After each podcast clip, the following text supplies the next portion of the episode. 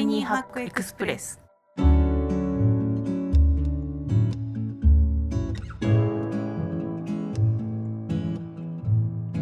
こんにちは。ライフハッカージャパン編集長の遠藤です。こちらの番組はタイニーハックつまり小さなライフハックを紹介する番組です。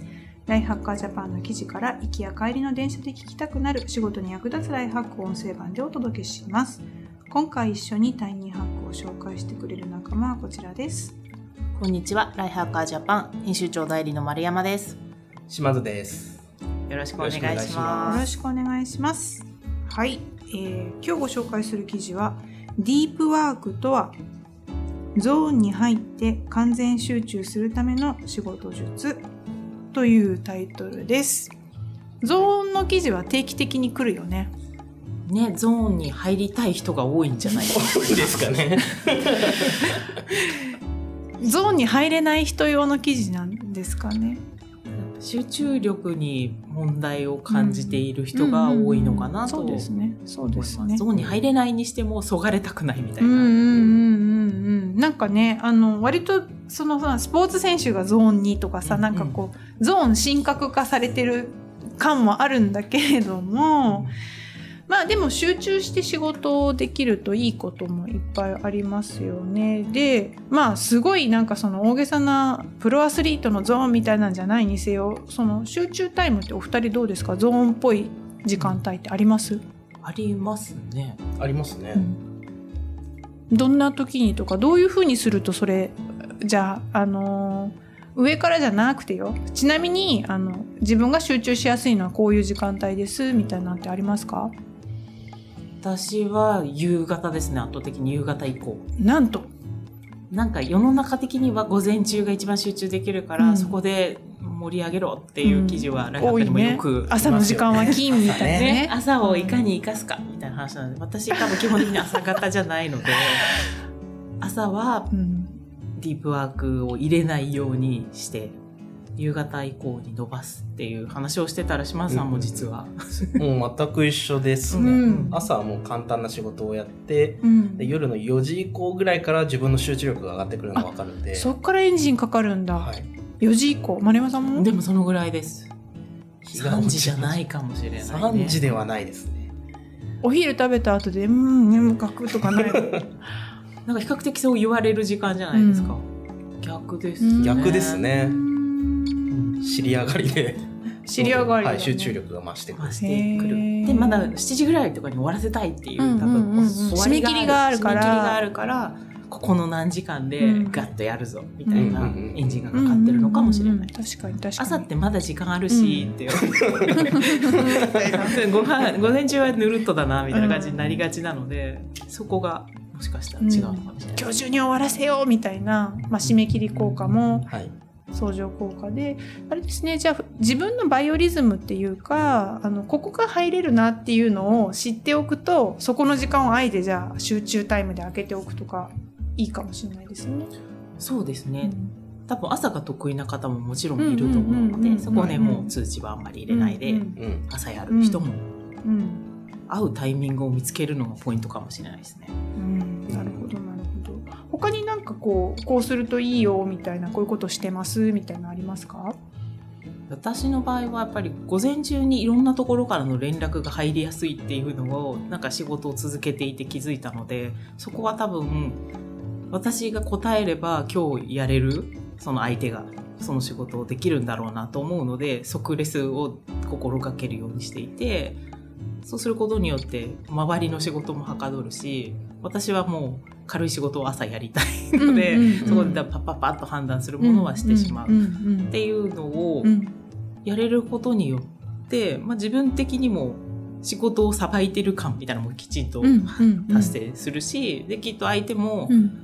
返事欲しいのにずっとくれないっていうモヤモヤからは解放されるはずなのでちょっといいのかなとうんうん思ってうん。うんます。じゃあ午前中スカッシュでウォームアップみたいな。あそうですそうですそうです。なんかパンパン打ち返すみたいなのも結構午前に入れてるかもしれない。でお昼休憩して午後は自分の仕事をぐーっと集中してやる。そうですね。考えたり、多分午前に返してることによって、うん。あのチームのメンバーも結構集中して午前から午後にかけてやってるので次連絡が入るのってもうなんか就業間近とか明日見といてください。みたいなものが入りやすいので。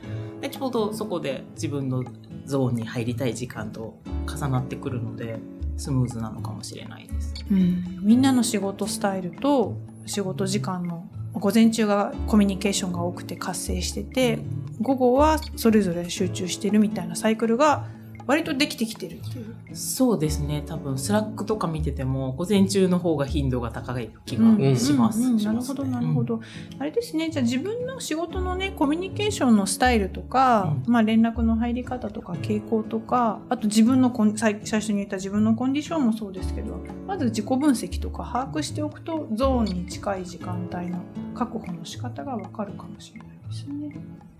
うん。島津さん何かありますか？基本的なことですけど、うん。生活習慣を崩さないってところがやっぱ大事でう、ん。例えば毎日睡眠時間3時間でうん。やってたらう、ん。例えば僕の体調の一番集中できる4時から7時の時間帯もうん。集中できなくなっちゃうんですね、うん。やっぱ眠かったりだるかったりするんで、うん。そそこの基本的なうん。睡眠習慣とか、食事の習慣とか、うんアルコールを飲みすぎないとうんかうんあの人間としてビジネスパーソンとして、うん。ここは絶対に譲れないっていうそういう習慣うん。は絶対にずらしちゃいけないなって、うん最近特に思います。うん。年齢が重なって。まあ、体調も整える必要があるし。そうですね、まあさすがに寝不足だとね集中どころじゃないもんね。しっかり寝るとかそう,、いうのも大事ですよね。はい。記事の中であの提案されてるヒントは自分の仕事を浅いものと深いものに分類しておく、まあ、これさっき言ってたのとちょっとつながりますよね。で深い仕事に1時間か1時間半割くことを計画してスケジュールに組み込む。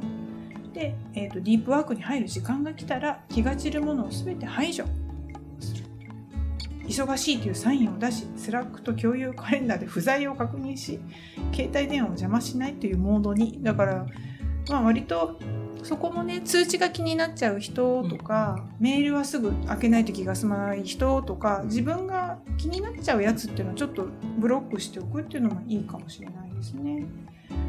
はい、というようないろいろゾーンに入る、あのヒントが様々ありますので皆さんどうぞご覧ください。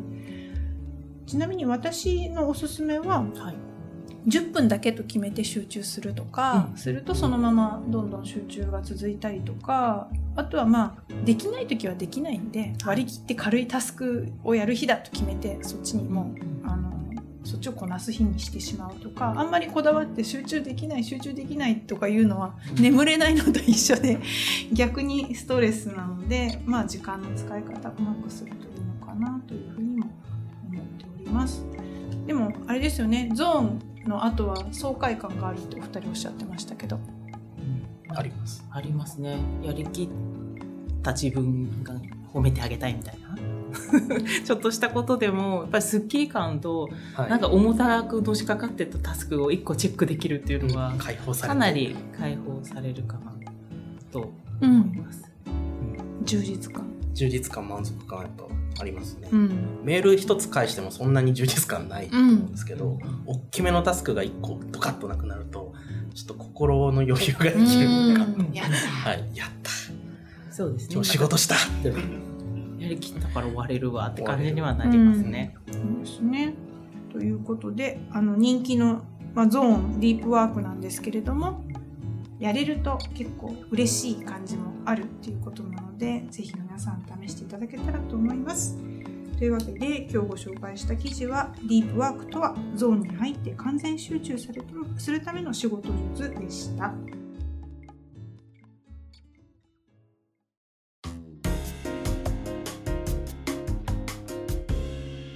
タイニーハックエクスプレス